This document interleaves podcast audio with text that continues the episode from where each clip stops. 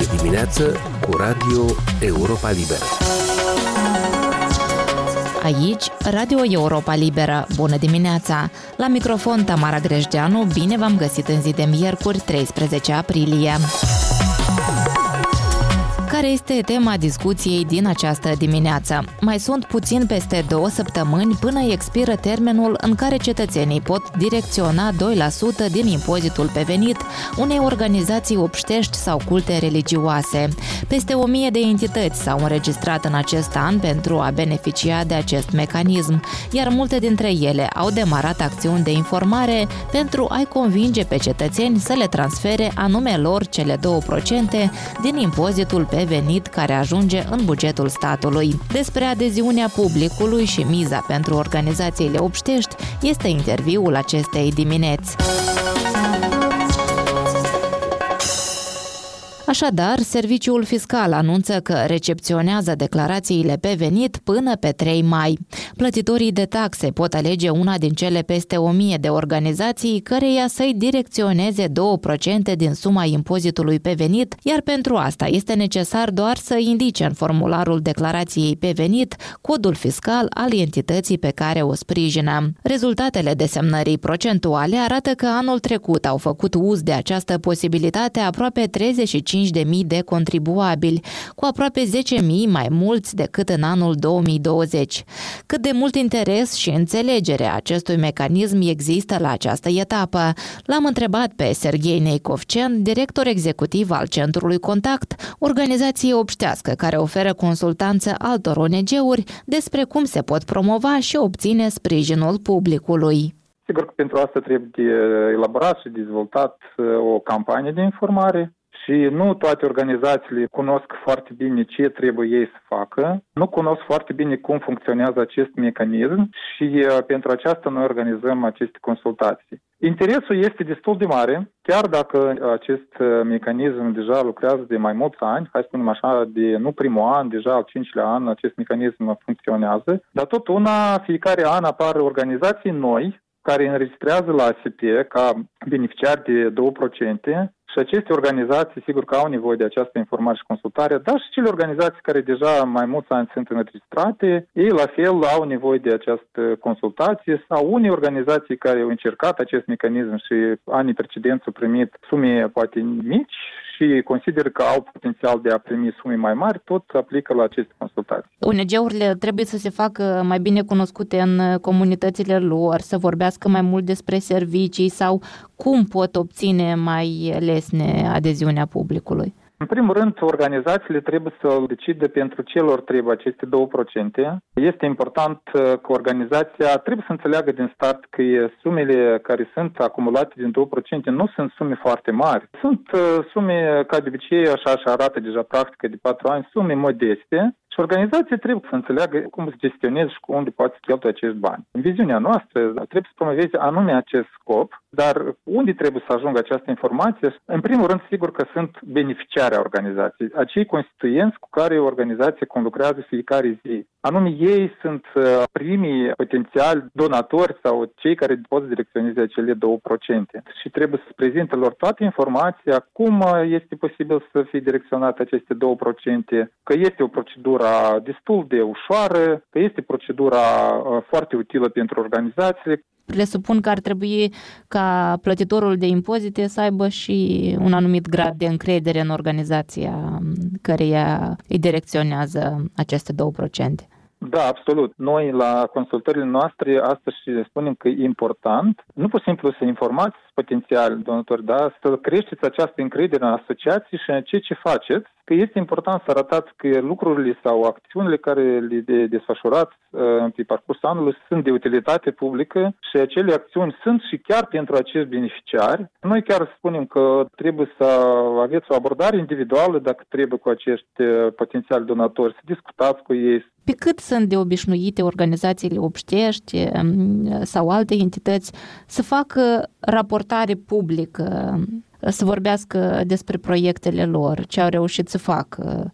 Noi ce urmărim în ultimii ani, și cred că și datorită acestui mecanism de 2%, nivelul de raportare a crescut. Nu putem spune că a crescut considerabil, dar el a crescut în comparație cu anii precedenți. Organizațiile înțeleg că nu este suficient să-l informez că este așa o posibilitate și organizația noastră vrem să cheltuim banii aceștia pentru o cauză socială. Este important să arăt ce făcut anii precedenți ce a realizat, care a fost impactul acțiunilor și sigur că organizațiile publică aceste rapoarte, publică pe uh, paginile lor, mai problematic și capitolul la care noi lucrăm destul de intens, că organizațiile să publice nemijlocit și rapoarte despre cheltuieli din bani acumulați din 2%. De exemplu, Așa, am asigurat durabilitatea unui serviciu social, absolut. am achitat pentru X număr de prânzuri calde și tot. Dacă arăți acest exemplu, că 2021, din suma acumulată, spre exemplu, de 20-30 mii de lei, am asigurat uh, hrana, spre exemplu, alimentare pentru 20 de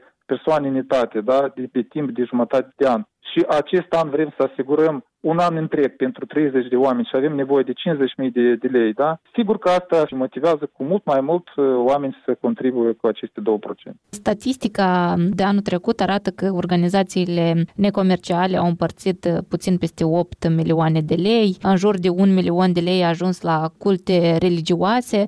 Cunoașteți care e situația în cazul cultelor? Se mizează pe aceeași formă de comunicare cu beneficiarii? Um, pe această raportare? Despre raportare nu pot să vă spun nimic. Culte religioase, ei au comunitatea lor uh, și această comunitate este destul de activă și așteptările noastre era că comunitatea religioasă să adună cu mult mai mulți bani. Cred că capacitatea și că nu este deloc utilizată la maxim aceste comunități religioase. Noi nu prea avem informația și nu numai la culte religioase, dar și la asociațiile oftești. Este o problemă foarte mare la raportare despre 2%, adică despre cheltuieli, exact unde a fost cheltuite aceste 2%. Fiind interesate de acest mecanism de direcționarea 2% din impozitul pe venit, uh, ONG-urile țintesc și o durabilitate mai mare pentru anumite servicii. Există um, această preocupare la nivelul organizațiilor obștești de a menține anumite servicii uh, care sunt în folosul comunității? E preamatur să vorbim despre această durabilitate, dar e sigur că este o contribuție la această durabilitate foarte bună. Dacă aceste 2%, spre exemplu, de an în an uh, asigură tot mai mult uh, o acțiune concretă a organizației sau o, nu știu, activitate sau, nu știu, un departament a organizației, sigur că ea contribuie la durabilitatea acestui serviciu și organizația, dacă țintește că, spre exemplu, în 5 ani acest serviciu poate fi acoperit în proporție și până la chiar până la 100% din 2%, uh, este un scop foarte, foarte bun. Iarăși, din experiența noastră, unele organizații anume țintesc că în timp de ceva ani, din punct de vedere strategic, poate fi asigurat acest serviciu numai din 2%. Acest an am acumulat 10.000, peste un an am acumulat 30.000, pe urmă am acumulat 50.000 și așa pot uh, organizații, de exemplu, țintește să acumuleze din 2% o sumă anumită care este planificată, care poate să asigure acest serviciu pentru beneficiarii lor și fără a aplica la alți donatori, fără a căuta bani din alte surse pentru un serviciu. Asta este un lucru foarte bun.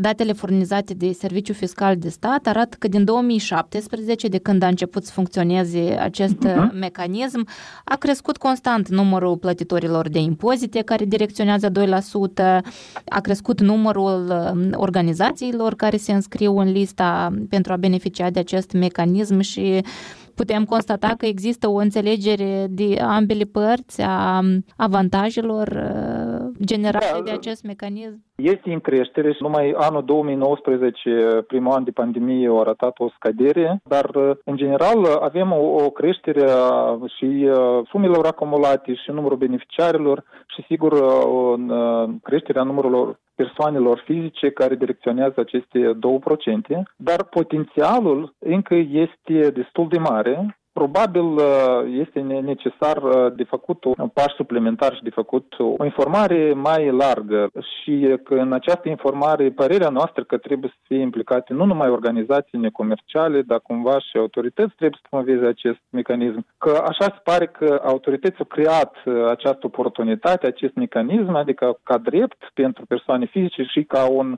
suport pentru organizațiile, dar însuși autorități nu promovează acest mecanism. Noi totuși și de fiecare dată spunem că, în primul rând, beneficiază nu organizația. Beneficiarul, în final, este stat că statul, prin acest mecanism, asigură foarte multe servicii care asigură organizații comerciale pentru persoane, pentru cetățenii acest, acestui stat. Și noi considerăm că și statul trebuie cumva să alăture acestei campanii de informare și să promoveze acest mecanism. Și noi suntem siguri că dacă o să implice mai mult și fisc și autorități în acest mecanism, o să avem rezultate cu mult mai frumoase și acumularea cu mult mai mai resurse pentru organizații. Dar urmează să avem aceste discuții mai intense ca să ajungem la aceste înțelegeri. Una din părerile activiștilor era că campania de promovare a mecanismului nu trebuie să se facă doar în aceste două-trei luni înaintea termenului limit de depunere a declarațiilor, dar să se facă anul împrejur.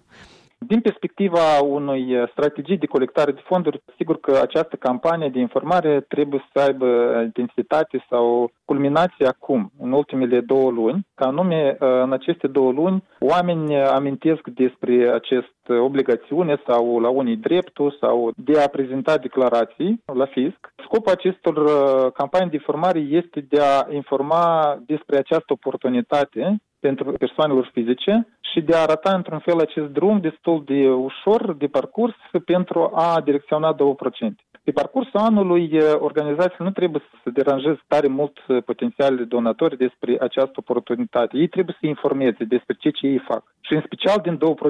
Această informație, cu părere de rău, apar foarte rar pe parcursul anului și aici activiștii au perfect dreptate că pe parcursul anului organizațiile tot mai mult trebuie să discute că ia că această activitate a fost realizată din 2%. Această acțiune a fost parțial din contribuția din 2%.